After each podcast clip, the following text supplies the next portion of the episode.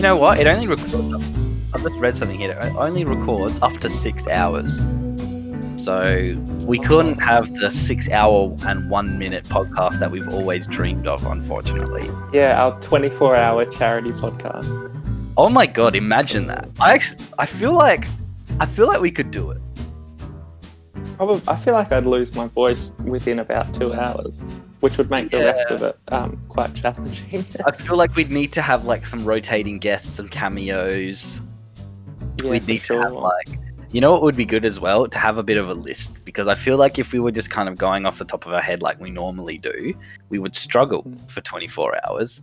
Um but you i feel like we could do it with a plan. I believe in us. All right that's it. We're doing it now. Sorry cancel your plans mate get find a comfy seat You're hearing 24 hour pod. hearing to this voice for the next 23 hours and 59 minutes Oh, Jesus. um But yeah. welcome everyone to anthony what episode is this Uh, 18 18? hello everyone welcome to right. episode 18 of the the podcast. I should we really call it. going. I really should call it Pod Gods because I, I often call it the podcast as if it's the only The only podcast one. that exists. This is the only podcast. it's the only one that's allowed now. Just this one, the podcast. Oh, Um, I mean, not untrue. yeah. Now, if anyone was trying to find our stuff recently, we had some weird, I don't even know, hosting issues with Spotify, and I have no idea how long our um, podcast was down for. We, most of the episodes were were gone except for the most recent one. Um, and then I sent a, a sternly worded email to um, Spotify. They panicked, crying, begging, pleading. Um, no, don't don't remove the podcast from Spotify. You know, you're all that's keeping us afloat. You know, etc. etc. Um, and then it came back on. So if there was any disruption to anyone listening to the pod, sorry about Wow, that. can you imagine that? You're like you're halfway through, and then it just just Yeah. all disappears. It's like effectively they just come and they just rip our dulcet tones from your ears. Yeah, Um, that'd be rough. People would be hanging on the edge of their seats, wanting to know what kind of tattoo Christian Porter has, and then it just cuts out. How brutal would that be? That was oh gosh, imagine that. Because yeah, you got to know, and it's where else are you finding out this information? You can't just Google that. Exactly. You can't just do what we did. We've made sure you can't. Um, but yeah, it's uh, it's Mm. going. Hopefully, it's it's it's all fixed now and and stays that Mm. way. Um, Indeed. so we had a few things we wanted to to chat about, and we're doing a, a relatively early morning pod this morning. So if we're uh, not as high energy as usual, it's because it's relatively early. Oh yeah, that that distinct pod god's energy is just not quite. It'll build up. It'll building build up to it, but it's just not there yet. Did you just? When did you wake up? Oh, like an hour ago. Oh, right. Okay. Yeah, about me too. Yeah. So I Um, haven't, you know, I'm not fresh, but Not fresh, but not not super. not not it. fresh. Just yeah, takes yeah. Have you eaten break? Have you? What did you have for breakfast? If you don't mind me asking. I had, I had. Well, this this is a story that that might be of interest to our listeners. Actually, It's certainly a So story of I interest to me now. it is. well, Jordan, let me tell you a tale. Uh, so, se- semi recently, I have made the executive decision, independent, I must stress, of the uh, the views and opinions of the broader community. I've independently uh, made the decision myself to uh, slowly phase out my Nutella and cheese on toast breakfast. Oh my god! What? Why? You need to tell me why. I need. I need every detail. This is. This is huge. This is huge. This is. This is podcast altering. Uh, this is one of those uh, media scoops. It is uh, a media. exclusives, even. Um, well, I, I, I, I've come to realize as as I rapidly approach my mid 20s Mhm. um, that Nutella, uh, rather than being the healthy and fiber filled condiment that I had um, mistakenly believed it to be uh, is actually quite unhealthy. Now, I know this will come as a shock, and you know I apologize to our uh, former sponsors Nestle for this this realization and admission to society. Um, Oh, Anthony, you've just sunk out- the big Nutella deal that uh, we just signed. It's over. um, but yes, there is quite a substantial amount of sugar in it, and too much of sugar, Jordan, it's not good for you. Uh, so I'm I'm As starting to transition away from such a sugar-filled morning breakfast, Mm. um, which is which has been tough. Have you? Uh, Okay. So first, what have you transitioned to? Well, I haven't transitioned to a staple. Yep. Yet. Uh, so I have thus far broadly alternated between um, kind of an avocado and egg on toast, Oh, beautiful. or uh, yogurt and granola. That's a pretty. I think that's a bit of a staple. I think that's pretty. That's not too. Yeah. Well, the thing is though, so I had apricot jam this morning. Um, that is all. That's pro- that's probably higher in sugar than Nutella. Oh, no, maybe not, but it's close. it's Um, fruit though. It's fruit. It, it doesn't count. Yeah, yeah. And I don't have enough fruit. But the the thing with the avocado and egg is having to do the egg. Mm, You know, I'm a I'm a busy boy. I uh you know, in, in the hour that I give myself from waking up to leaving the house for work, that doesn't give quite sufficient leeway to be able to, you know, construct a cafe worthy smashed avo yeah. um, which means that I then just can't be bothered doing that. So have yogurt and granola, which to be fair is actually quite a nice breakfast. It is a nice breakfast. I look. Mm. I I'm not a massive. I'm not a massive yogurt guy. I just I don't ever really eat eat yogurt.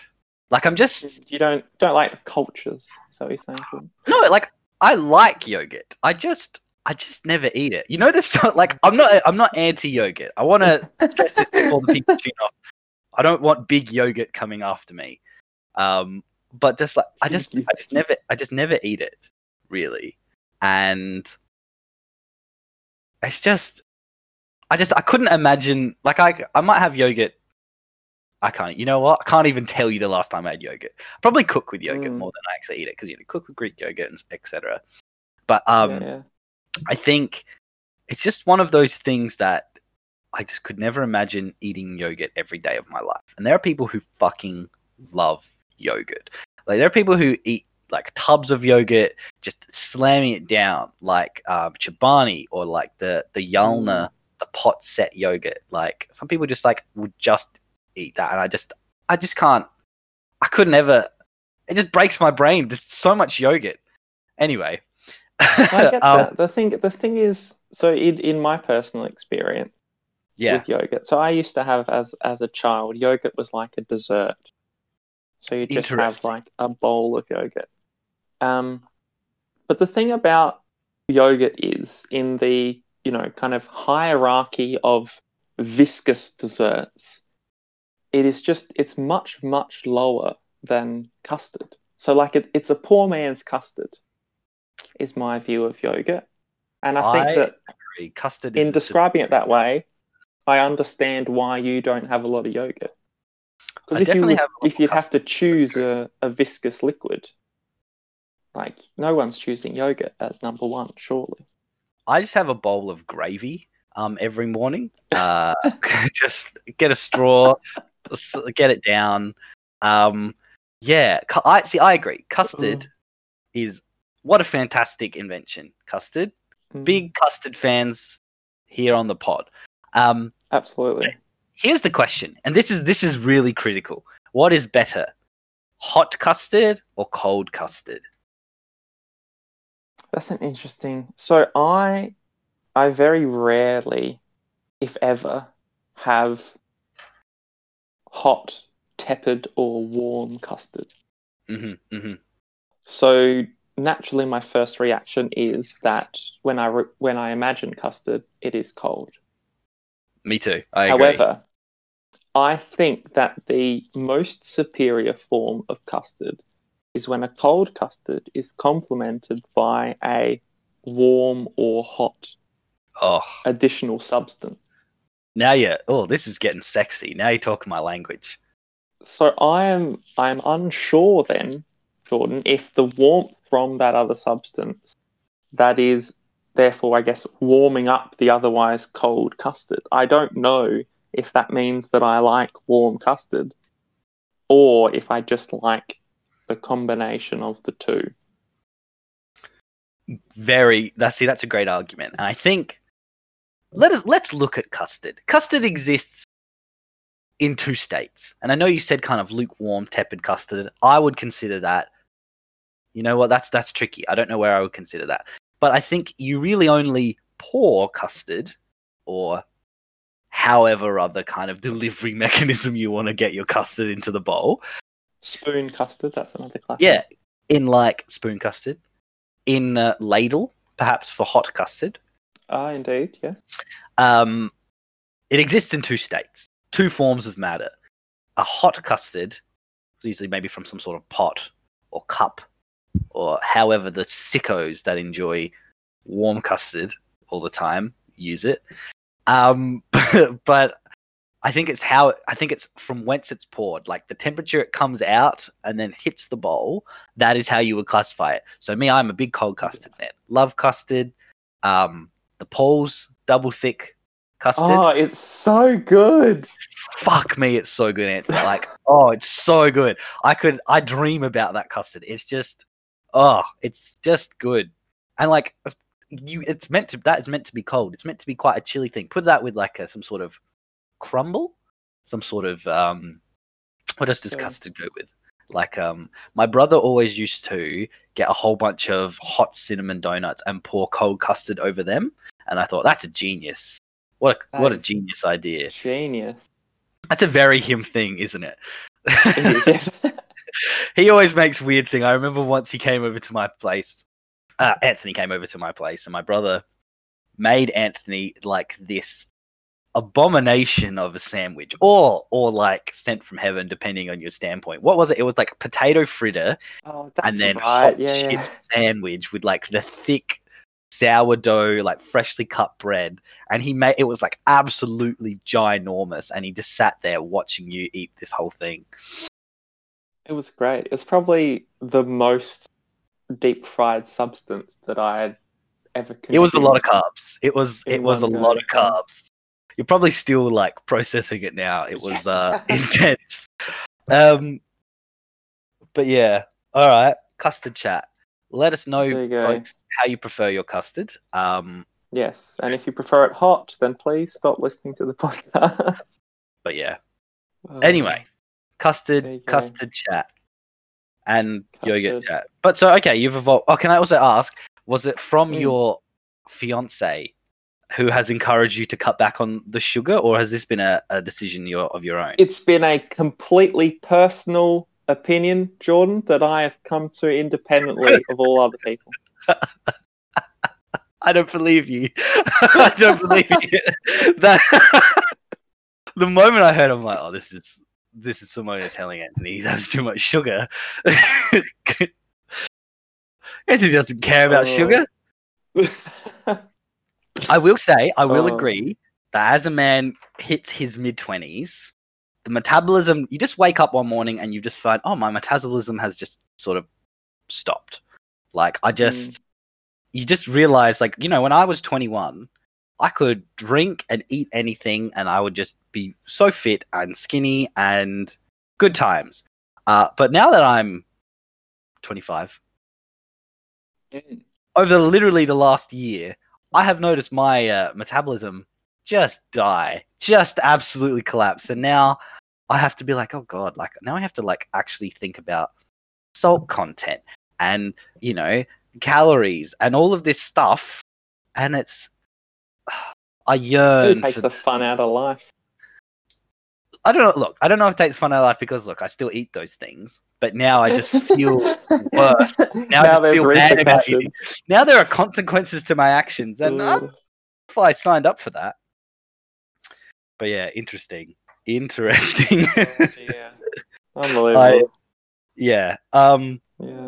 You know what else? Though, is- though, Jordan, consequences for your actions. Shut. What's, what's going on in uh, Myanmar? Oh God, you beat me to a segue. I was about to have a uh, um.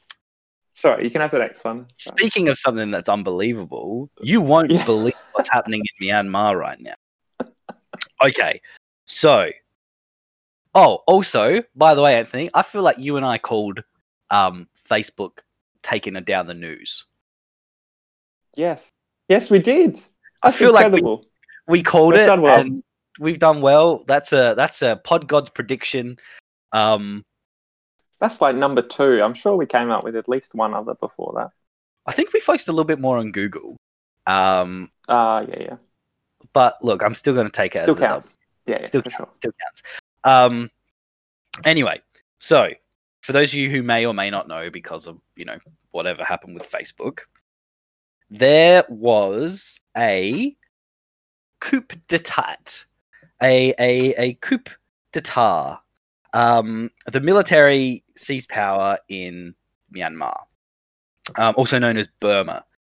Um, they're pretty interchangeable words, like they changed the name from Burma to Myanmar in like the 60s, but I think Myanmar is just like the very formal way of saying Burma. Um, It's one of those countries with a parentheses name, I think. is Like, it? I No, Myanmar is see- one word. Oh, it's well. I no, think they do- no, but I, I always see it written as either Myanmar parentheses Burma or the Oh, other way around. Um, I've always been a Myanmar guy. I like the name Mm. Myanmar. It's a cool name. Um, it's just I don't know. It's just there's something about the word Myanmar that I, I like. It's better than like I don't know. I don't know. anyway, so there was a coup in Myanmar. The military seized power, and I thought it's it's really interesting because Myanmar is one of those countries that Myanmar is like Bolivia or like Kazakhstan or, or something like that. Like countries sort of in the background of just the world that kind of people often forget about. Um, even Indonesia is a bit like that, though. Australian Australia and Australians focus more on Indonesia than other than other Westerners. But it's just one of those countries that I think is a bit forgotten about. It's a little bit weird because it's been isolated. Um, but it's just, you know, I've met lots of people from Myanmar, from Burma. Just the loveliest, nicest people I think I've ever met in my life. Um, really kind, really friendly, really like willing to kind of be your mate and, and have a chat. Um, really, really lovely people. Um, but also, I have written a lot about Myanmar through multiple degrees, um, and I'm currently writing, partly um, among other countries, about Myanmar, about Burma in my PhD.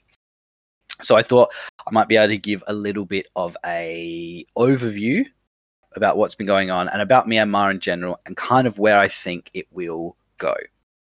But to understand that, we need to talk about Myanmar. Um, Mm. and I don't know really where to start. But basically, Myanmar is a country of lots of different ethnic groups. This is really key. That whole region of Mhm. Burma is inhabited by heaps and heaps of different ethnic groups who speak different languages, all kind of different backgrounds of like some are like Chinese, some are Thai, some are kind of Burma from the region, some are kind of Indian, some are Tibetan, like lots of different re- people inhabit this area. Um, and it's been controlled by different people for a long amount of time. And it was colonized by the British and then invaded by the Japanese during the Second World War. And then it was given independence in 1947 along with India.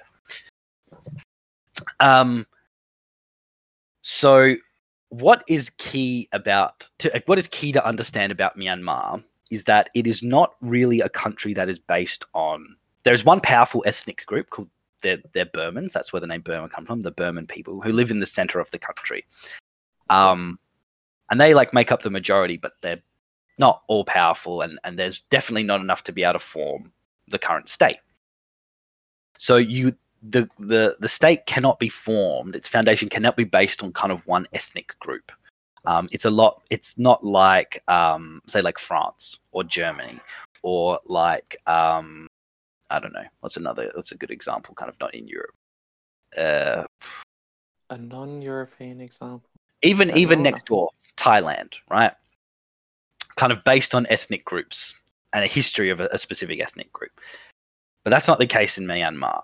In Myanmar, the idea of kind of citizenship and nationality, what makes you kind of Burmese as a citizen, the unifying thing that unifies all the different people together is Buddhism, right? If you're Buddhist, you you you're pretty much you could consider, yeah, I'm like I could be a citizen of Myanmar.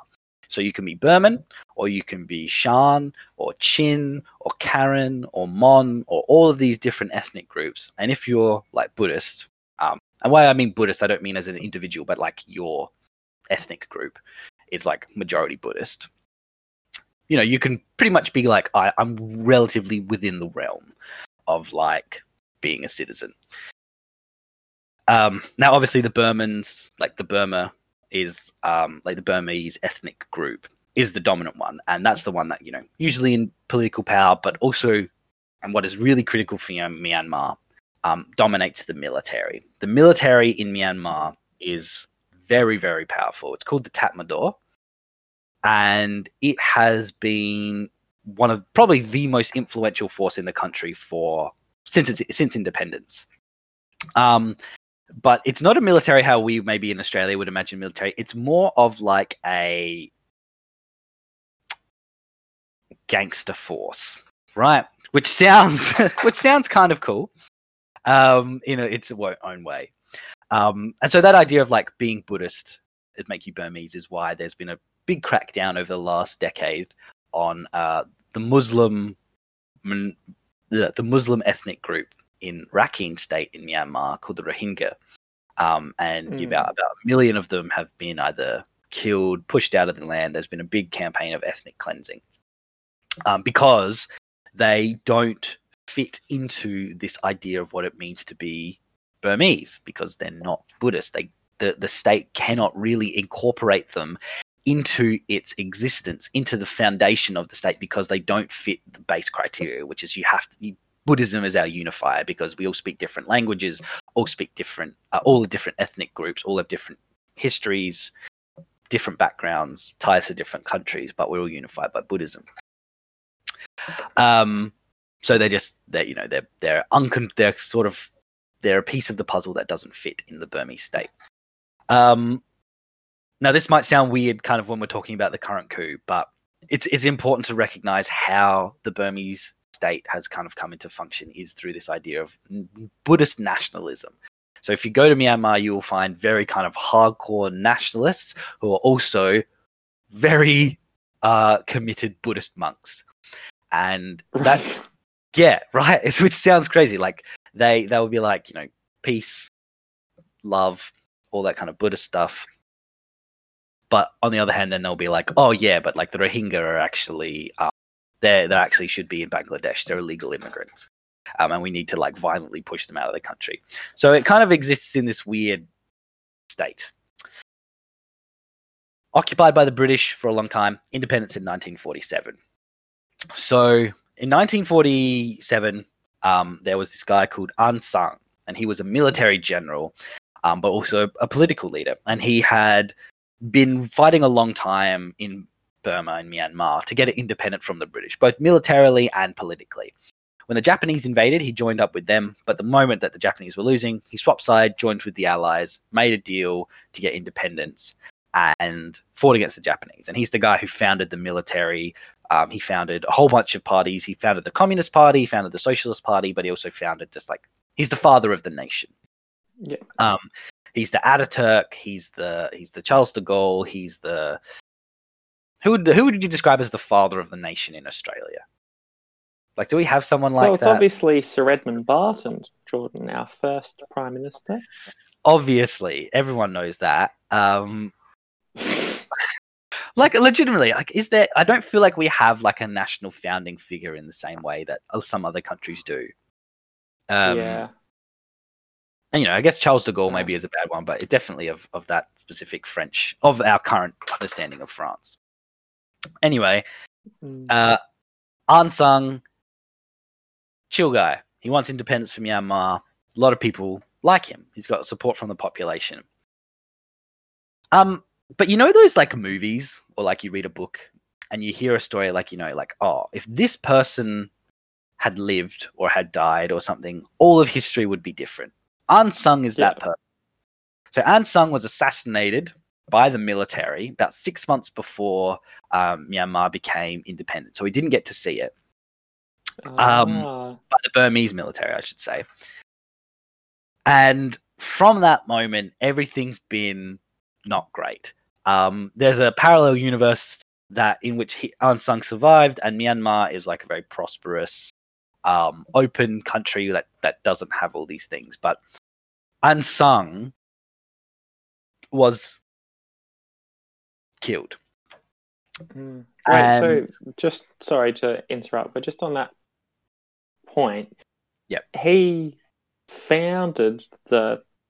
I say Yep. founded the the military. Was there a like a backstacking, the backstabbing second in command, or A little bit, What, yeah. like- A little bit, yeah. So it's not really sure. There's lots of different theories about what happened. Um, a lot of other kind of members of the the kind of what would be what was planning to be the kind of independent Burmese government were killed. Um, it was like at a cabinet meeting that soldiers kind of rushed in uh, and just like machine gunned the whole room. Um, his sort of second in command, a man named oh god, it's such a it's a difficult name. It's it's the letter U space N U. So U Nu. Um, uh, took power. He was sort of the second in command. Oh, I think Anthony just left. Oh no, he's back. Are you here? I'm back? He's Yes. back. Um, U Nu was his second in command and took over after him. And then, so maybe a couple of years, there were kind of very weak civilian governments, and the military just increasingly became more and more influential in politics and in society. So, in 1962, the, the Burmese government was sort of in shambles, and General Ne Win overthrew the government and took control of the country, and the military effectively ran the country from then. They had a political party, uh, the state. No, that's a different one. Sorry, it was I can't remember what it was called. Um, and the country, and that was in 1962. Uh, it was called. They called it like the the military called themselves like a socialist government, but really it was just a, a planned economy, very isolated country. Um, that was okay in what we would describe as a Praetorian state. So the idea of the military is that the military defends the state, but the military can't really exist outside the state, right? The military relies on the state to exist in a, in our regular quotations regular society, say in Australia. But in Myanmar during this time and even today, it's almost the reverse. The state exists for the purpose of the military, right? So instead of a state with a military, it's a military with a state attached to it. Um, Okay. Yeah. Yeah. so pretty much the entire country is geared towards keeping the military um, occupied, safe, all of these things. Now, going back, do you remember all of those ethnic groups I was talking about? I do. I do indeed. So, in, during after 1962, and actually one of the reasons the military seized power is that pretty much all of its existence, there's been a low-grade civil war guerrilla movement running through Myanmar. Uh, the Shan, the Karen, the Min, they've all had kind of armed groups fighting for either independence, autonomy, a better role within the Myan, the Burmese state, etc. Um, and so the military is the arch enemy of ethnic groups in Myanmar. So Ne Win during yeah. 1962, there was effectively like a big, big civil war going on with all the different ethnic groups, Communist Party, a whole range of stuff. So from 1962 to about ni- to, till 1988, the military was in charge of the country. So then in 1988, there was a big um, revolution. It's called the 888 movement because it started on August 8th, 1988, I think. Mhm. Um, big protests, a lot of people killed, people marching the streets calling for democracy. Democracy didn't happen, but the military was overthrown by another section of the military. So one general overthrew another general. And they set up something called the SLORC, which is the State Law and Order Restoration Council, which is a great name. Um, and then they had, uh, they were like, the military was like, oh, we're going to have elections. Um, in 1990, they had elections, and this election was uh, saw the National League of Democracy, which is a really important party, which is the party that was just overthrown, win huge amounts of votes. Um, this National League of Democracy party is run by someone called Aung San Suu Kyi, who is the daughter of that original general Aung San. And you probably know Aung San Suu Kyi. She's every she's like kind of seen as the face of, you know, democracy in Myanmar. Okay. Wins the election. The military is like, no, they didn't fraud. We're going to continue to rule. The military uh, they arrested uh, Aung San Suu Kyi, put her under house arrest for like over a decade. Um, then in 2007, another revolution called the Saffron Revolution, which was really critical because it wasn't just like peasants or workers or just regular people coming out. It was led very heavily by Buddhist monks. And a lot of Buddhist monks were like had the shit kicked out of them. Some of them were killed.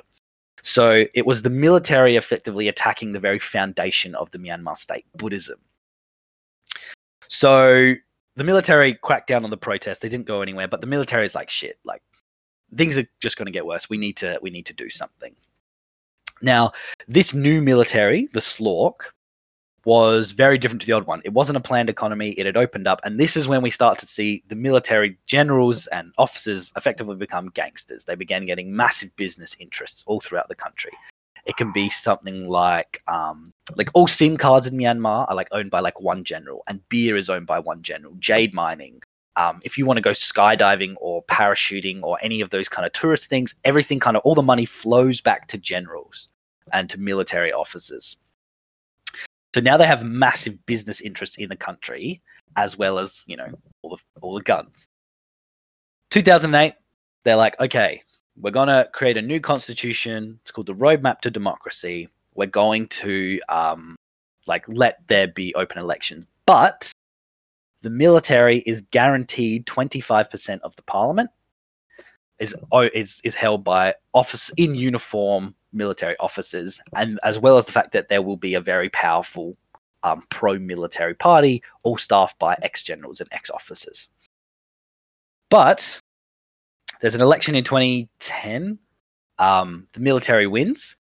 2015 comes around, and the National League of Democracy, Aung San Suu Kyi's party, wins the election, and the military accepts the results. Aung San Suu Kyi gets in power and does a whole range of things, and I won't go too far into them. But in terms of relating to the military, Aung San Suu Kyi makes peace with the ethnic groups. The ethnic groups, while not really super keen on Aung San Suu Kyi or the National League of Democracy, they they're not actively fighting them. They're they're they're better than the military, Mm. and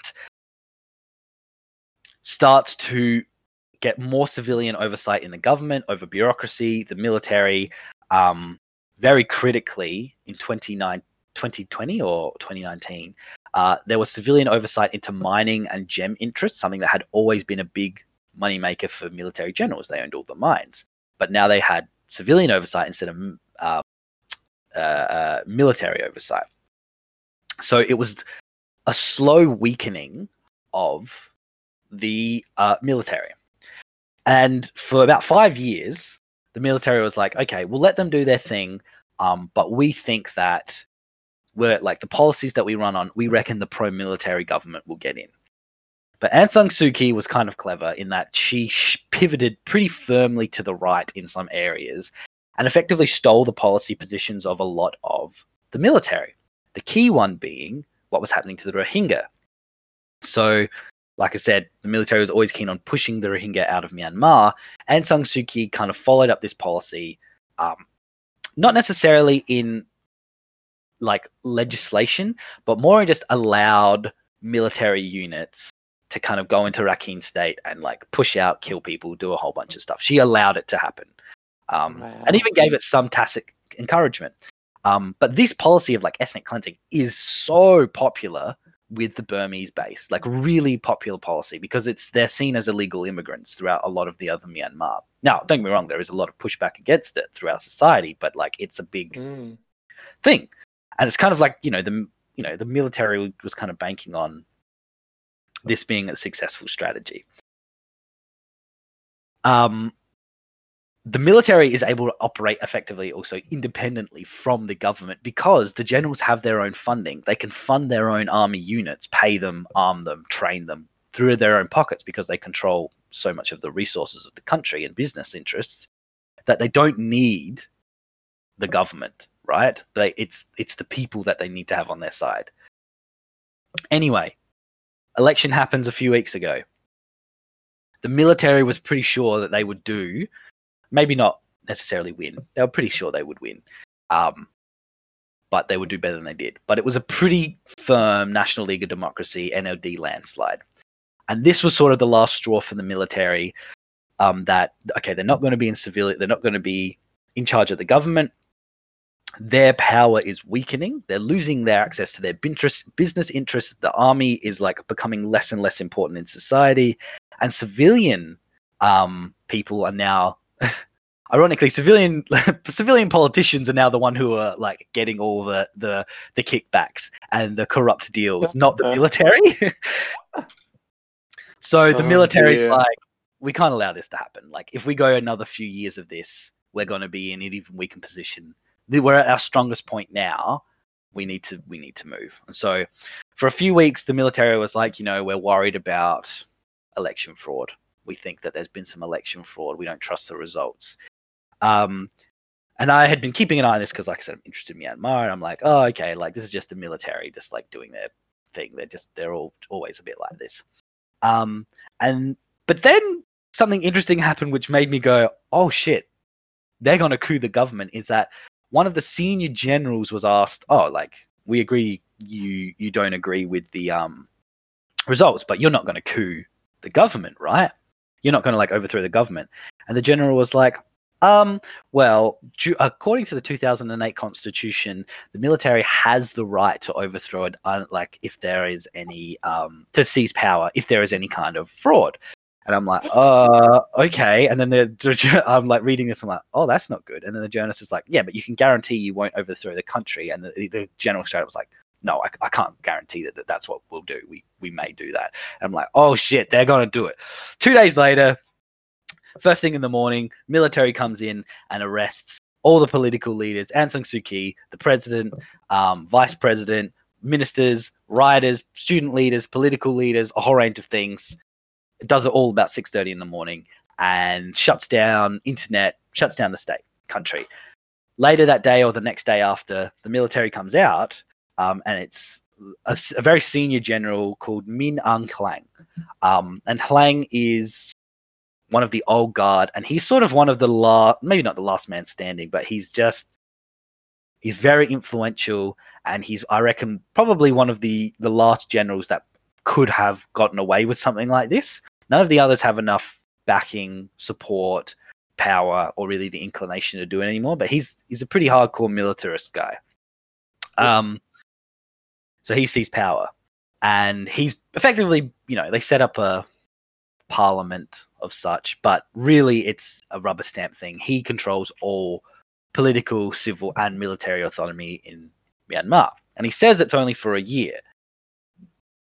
That I don't know if I believe, because the original government, you know, the old military government said, "Oh yeah, we're going to give over to like democracy whenever, you know."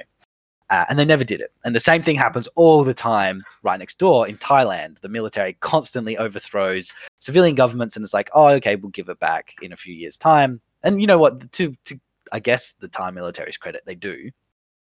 But um, then they just coup them again and a year later. So the, it's it's it's like a little it's a little breather in between. Um, so yeah, Aung San Suu Kyi and a lot of people are kind of still arrested, and there have been very big anti-coup um, protests starting to happen in the country, especially in like the capital, Naypyidaw, and the biggest city, uh, Yangon, which is a city used to be called Rangoon. Um, big stuff, and the military and the police are starting to really crack down. So um, There have been a lot of people injured. Riot police are out on the streets everywhere. Um, yeah, it's it's not looking good. But the thing is, I think the military have overplayed their hand a little bit because no one really likes the military. Like, no one really like uh, international relations wise. So obviously, Yeah. the Americans don't really like the military. They would much rather work with a civilian government. And the thing is, the Chinese really don't like the military either. They would much rather work with Aung San Suu Kyi because the military are very anti-Chinese. They're very anti kind of anyone interfering in the, the country. They're very isolationist. And the Chinese are like, we want to like build ports. This is part of the Myanmar's critical belt and road country. They want to build big pipelines, big roads, and big ports in Myanmar to get into the Indian Ocean. Um, and the Chinese do not want the military to come in and mess it up. But obviously, the Chinese like have a very clear rule: they never comment or interfere in other people's like internal politics, other countries' internal politics. Um, so they're like, you know, we're not going to comment. But I think even one of them, even a Chinese ambassador, said, you know, this is the military taking over is not what we want to see, which is for the Chinese diplomatic corps is effectively like saying fuck these guys they're the worst. Like that is a big Wow. deal.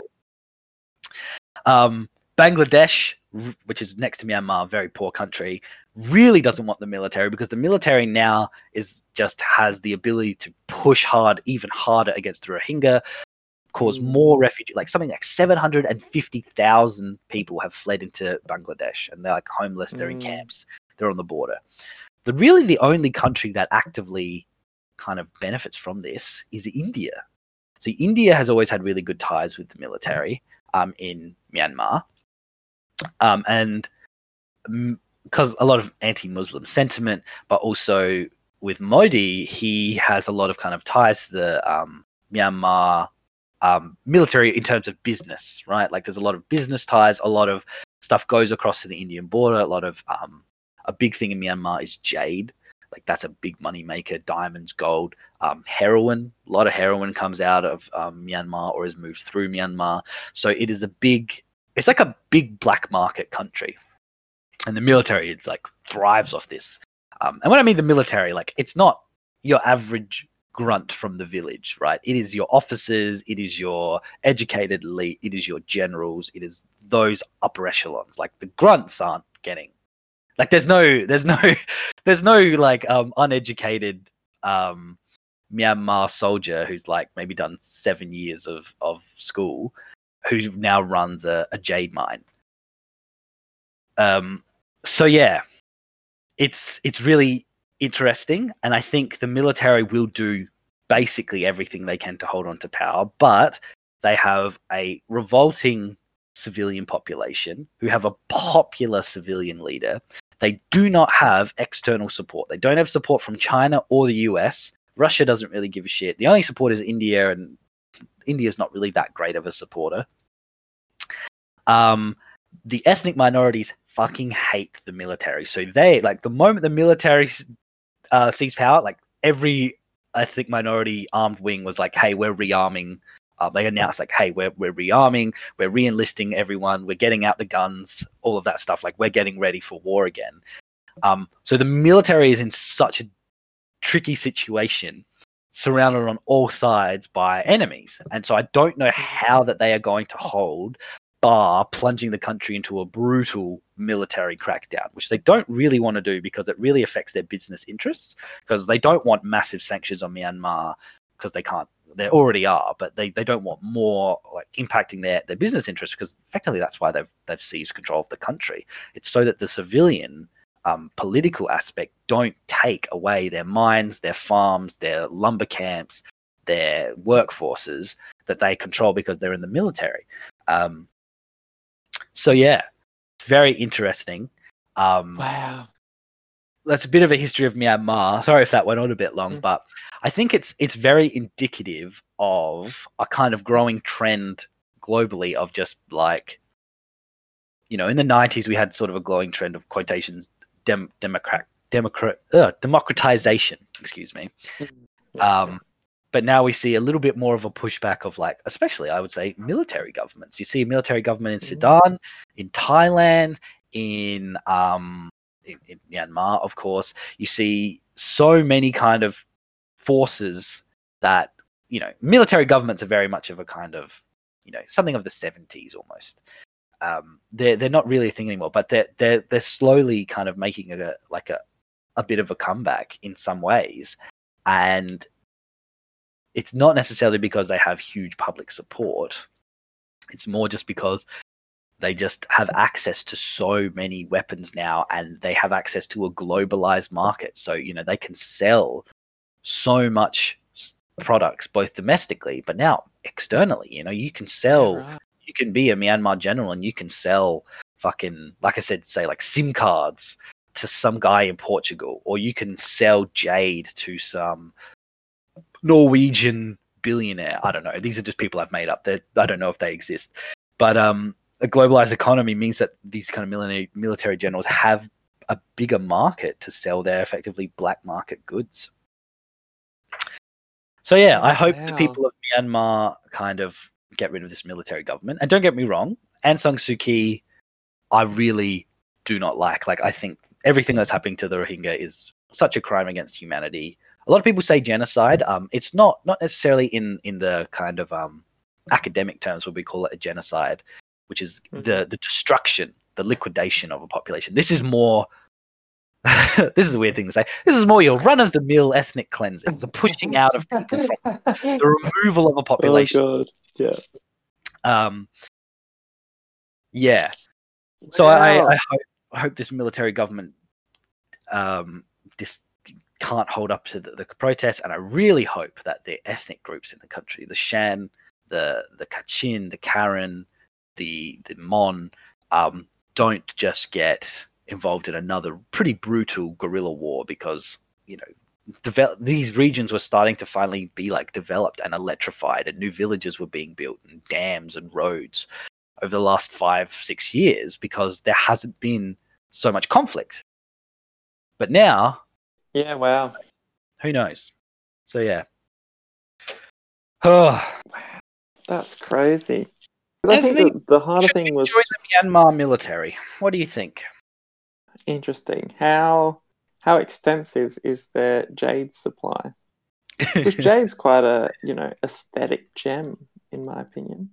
Yeah, is it a is it a gem? I feel like it's more of a like what makes it. Who knows? It's what like makes a, a gem a gem. I don't know. Is it like I feel like it's different to like a diamond. It's nice. I like jade. Um, green, great color, uh, especially the jade one. Big fan. Um, but sorry, I cut you off. What were you going to say? Um, oh, it's just kind of fr- from the outside looking in, and uh, as someone who hasn't had as much of a, I guess, like in in depth understanding of Myanmar and its and its development, um, it just it it felt like such a. I, I remember the, the the uproar leading up to Aung San Suu Kyi becoming democratically yeah. elected, and that was a big deal. But then it just seemed to go silent. So it's kind of like, oh, okay, so now they've you know they've settled down over there, and yes. uh, things are all running smoothly. And then this has come up yeah. recently. Kind of like, oh shit, what? Like we thought, we like, all thought it was all solved, but not really. Yeah, yeah, no, not at all. That's such a good point. That um, I think everyone just thought, oh, the uh, the government is um. It's de- democratic government now. It's fine, but like the military still controlled yeah. a quarter of the parliament just outright. That's not including their political party, which includes like another third. So, like, for the National League of Democracy, for civilian democratic groups to actually make legislative change in parliament, they need like 60, 70% of the parliament to even push past. So, it's wow. such a broken state. Like I said, it's a Praetorian state, it's a state for the military, but that's yeah, under threat by the NLD. Um, and like I said, NLD also a lot of corruption, a lot of not great stuff. But um, you know, I suppose is it is it a development having a corrupt military government turning into a corrupt civilian government? I don't know. Maybe it is. Maybe it is. Um, if the Philippines is a good example, uh, used to be run by a guy named Ferdinand Marcos, military dictatorship, and very, very, very corrupt, extremely corrupt. The Philippines, very poor country. But all that corruption was sort of kept at the top of the country, like around Marcos and the generals and everyone. When Marcos is gone, the corruption didn't disappear. It sort of filtered through society. So it's not as big corruption in one area, but it's just smaller corruption everywhere. You're right. So it's a bit like trickle down corruption. Is that what you're saying? Yes, trickle down corruption. It it is. And so I am I'm kind of Uh. imagining something similar could happen in Myanmar. Um, which is Mm. sad. Like as like I said, people Burmese people who I've met, had a chat with, um, super nice. Um, there's this uh, Burmese dish. Oh god, I can't remember it, but it's like this rice thing, like this glutinous rice thing, and it's wrapped in like a banana leaf. It's delicious, really good. Mm. Um, yeah, so good. But yeah, Myanmar, good luck. Um, the uh, UN envoy, the Myan, like the Burmese UN envoy to the to UN, just did a big anti-military speech, like at the UN, and eh, like asked the UN, "Oh, please, like, you know, help us out." And then, then the military was immediately fired him. Um, yeah, so like, and I guess he's like on the run now. So who knows? oh Jesus! But yeah, um, wow, and all like and like all the and like it's really interesting seeing such pushback globally against you know the coup when like all the like it's interesting like I, I read something a journalist went into like Rohingya camps and everyone's like we do not care that um Aung San Suu was overthrown. It's effectively the same people to us. Um now it's just going to be worse. Like we don't we we don't feel sorry for her. And I'm like you know what? Fair enough. Um because like these big massive camps in Bangladesh are really really bad state. And um why would they give a shit about someone who allowed their effective Oh, ethnic yeah, yeah. cleansing Hundred percent. but yeah Wow. well well well Bloody- well That's full on. Yeah, It was yeah. full- we went from custard to military coups now my question who controls the custard trade in Myanmar because that's a general that I want to get on side Ooh, baby um, one of the dictators of um, Madagascar, I can't remember when, um, was known as the Yogurt King because before he overthrew the government, he like owned the largest yogurt producing factory in Madagascar. Oh, that's amazing. Isn't that amazing? The Yogurt King runs the country with a an iron fist. Oh, with a yogurt fist. Wow, that's incredible. Oh, What, what a what a just like obscure thing. Hang let me quickly Google him. The Yogurt King. Maybe it wasn't Madagascar. Madagascar. Because what's like what what's the profit margin on yogurt in Madagascar yogurt. somewhere Oh, like Madagascar? oh, I can only get I get like oh Chobani less sugar Madagascan vanilla. Um, right. No, it's not come up. Oh, here we Oh. go. Marc Ravalomanana. Um, interesting. Because you know your your typical uh, monopolies on things like that in the military, and you know one person having all this power because of stuff is usually for for a, either a valuable item. So like obviously your diamond mines, jade Yeah. mines in Myanmar, all all those kind of stuff, or you're like he. I guess infrastructural projects, Yeah, like trains in the US, telecommunications, yeah. That was that was like Thaksin in, in Thailand, like all of the uh, the, he owned all the telephone towers and stuff. But um, yeah, Yeah, but like, you know, as essential services go, I, I wouldn't have put yogurt that high. you know what's though? You know what's sad? All of the people that control all our minds in the country, they can't overthrow the government. Like Clive Palmer, who True. we'll, we'll segue to from this. Nice. Um, what's he? He's he's not getting anything done, and he controls the all the mines. Um, but look, you have some. does. You had some. We did this because you texted me that, oh, you have some interesting law things that only you will be interested in. But that's not true. I am also interested. So please, tell me about your interesting law fact. Thank you. Um, so there's there's a long version and a short version. I don't think I'm quite across everything and all the nitty gritty details for the long Yeah. version. So I might just, you know, put a an introductory teaser trailer in here And then if this is still something that we want to talk about later, then I can do a bit more of an in depth thing once I'm across everything. Um, Okay. Okay. So, way back when, uh, in about November of last year, it's when we were, you know, halfway through our, our podcast productions, um, we had Clive Palmer challenge the uh, directions that the Western Australian government had put into place regarding closing the borders.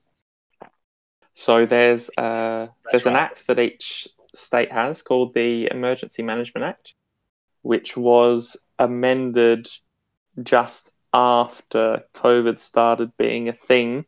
Uh, but effectively, it, it authorizes the government to make uh, legally enforceable directions um, in order to effectively protect the state against, you know, things like health or harm to the people within that state. So every state has one. South Australia has one as well. Yep. Um, and then, course, WA were kind of forced to completely shut down access, except for exempted people. Yeah. Exactly. Um, now, obviously, the man, the myth, the legend, Clive Palmer, uh, does a lot of the old digging. Uh, so he has a he loves to dig. based in Western Australia, but Clive himself is a resident of the great state of Queensland. Um, now, as the uh, director slash executive of, of this company based in WA, Clive uh, applied for an exemption to travel from Queensland to Western Australia uh, as uh, and to be exempt from the otherwise restricted direction that didn't allow people to come into Western Australia. Yeah. Right. His uh, request was rejected. Yeah. And naturally, Yeah, right. if you are Beach. Such an uh, active litigant, such as our dear friend Clive Palmer, um, he decided to take this to the High Court. Yeah. Uh, in in challenging the direction, basically, in order to go to the High Court, there needs to be some sort of constitutional breach, effectively. So Right. the argument that was put forward was that these uh, directions that were created under the Emergency Management Act uh, were in breach of a section under the Constitution, Section 92, which effectively states that trade, commerce, and intercourse among the states shall be absolutely free. Okay. So there's this this bar, this uh, kind of constitutional protection under Section 92 uh, that trade, commerce, and intercourse among the states shall be absolutely free. Yeah. So there's a lot of like a lot of case law, a lot of history behind how to interpret this section and what Yeah, what absolutely free free Yeah. means exactly. So vague. So, hundred percent. Thank you, thank you, constitutional founders. Um, Fucking so there's a lot of indeed. What a what a prick. No. um, so we've got this uh, this backdrop and this unclear meaning about absolutely free. So you've got some thoughts, ideas, thinking, well, that means you basically can't restrict anything. Um, and then others saying, well, no, that's not really the case. That would be nuts. There are some other ways that that happens. Yeah. Um, but for many, many, many, many, many years, there was no real clarity at the kind of high court constitutional interpretational level as to what that phrase meant. But I guess And in never 1988, really come up. Well, it had come it had come up a few times, but the problem is it came up at different stages in the kind of high court's development. So you've got different benches, different judges who have different views about how it works, and within each of those eras, the bench itself also had different views as to how it works. So you've got decisions of like a 4 3 majority or like a 3 2 majority. So, like, there's no kind of unanimity about how this section functions. Yeah. So this all changes in 1988. You've got the High Court case of Cole and Whitfield, um, which was. Uh, I might actually just check to make sure that I have the facts right. So I think it was involving some fish. Oh, check. Hold on. um, Just why do that? that's the right one. It's interesting the idea because like, how could you have something absolutely free and then you know quarantine procedures? So there's not absolutely Mm. free trade of fruit through South Australia. You can't just bring fruit in, um, because we have quarantine laws. So surely that that has to be exempt. I don't know. I'm sure you'll explain it to me.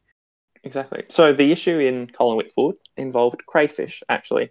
So Okay. you've got under effectively South Australia and Tasmania had different restrictions on the like size of crayfish that was permitted to be kind of Right. caught. And then you've got someone who was importing crayfish from South Australia to Tasmania, but were for the purposes purposes of Tasmanian law undersized, but within the appropriate size or whatever for South Australia's regulations. Yeah. Um, there's a whole factual basis about it, but effectively, the outcome of that was finally you've got a kind of unanimous court decision that gave some guidance to how trade, commerce, and intercourse is kind of defined. Yeah. So they effectively came up with this test that could be applied for trade and commerce, but importantly and relevantly for the purposes of this Clive Palmer case, they defined the kind of intercourse limb of the section as like a separate right that would have a different test. Okay. So effectively, you've got a trade and commerce test as to Okay. what you need to look at as to whether there's a a breach of Section 92 for trade and commerce. Yeah. And what was undecided in Cole and Whitfield was there exists this different test and probably a, a test of a higher bar for uh, the intercourse limb. Yeah. And this has been the settled position for since 1988, pretty much. Okay. And then we come to Clive Palmer. Bloody Clive. So the indeed, uh, so he's saying that there is there was a, a trade and commerce element, um, but there was also an intercourse element, and part of the argument that was put to the High Court was basically saying, well, what is the test for this intercourse limb? So it hadn't otherwise really come up. There was almost decisions on it, but not quite and none of them really going beyond that 1988 principle about intercourse being this separate separate limb separate test Yeah. and what made palmer so interesting and in fact quite um, precedentially changing yeah. is that all five judges who sat on that bench and decided the case have effectively overturned Cole and Whitfield and said that the test for trade commerce is the same as the test for intercourse. Right. So we've we've you know effectively overturned kind of 30 40 years of Internal trade negotiations. precedent Yeah. And found that the the test is the same for trade and commerce and intercourse it's a, a composite phrase um, so there's no you know a breach of intercourse under section 92 is not more or less i guess kind of severe or onerous or relevant than a breach of trade and commerce Interesting. so what does that actually practically mean then? Not too much really but I was gonna say, Um, what does that mean if like if it was the other test that wasn't used that much? So really, it's it's more of a kind of a point of clarity. Um, yeah, but so one of the things that with during Yeah. COVID, so I guess it applies now. yeah, and and the thing is like what kind of so part of the part of the test is about like burdens Mm.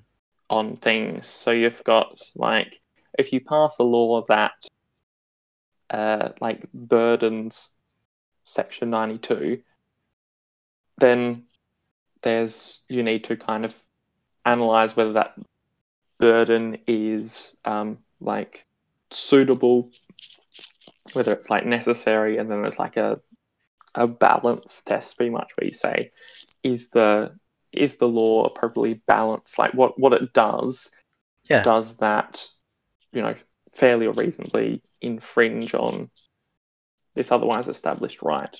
It's interesting that it was also unanimous uh, by the High Court. Well, unanimous in the sense that it's combined. but, okay. Uh, three judges had their test, and two other judges had a different test. Right. Okay. Okay. It's all very like confusing and part of the long version, I think, because I'm still, I think, getting my head around how the how the tests work. But you've Yeah. got structured proportionality on one side, and then reasonable necessity on the other. And then once you kind of apply the test to the law, then the conclusion kind of determines whether it's in breach of Section 92 or it's otherwise fine. Interesting. Um, but yeah, it's it's really just the fact that this is, I guess, clarified what we thought was already clarified from way back in 1988. You know, Cole and Whitfield has been such a, I guess, a a bedrock of legal understanding of how Section 92 functions.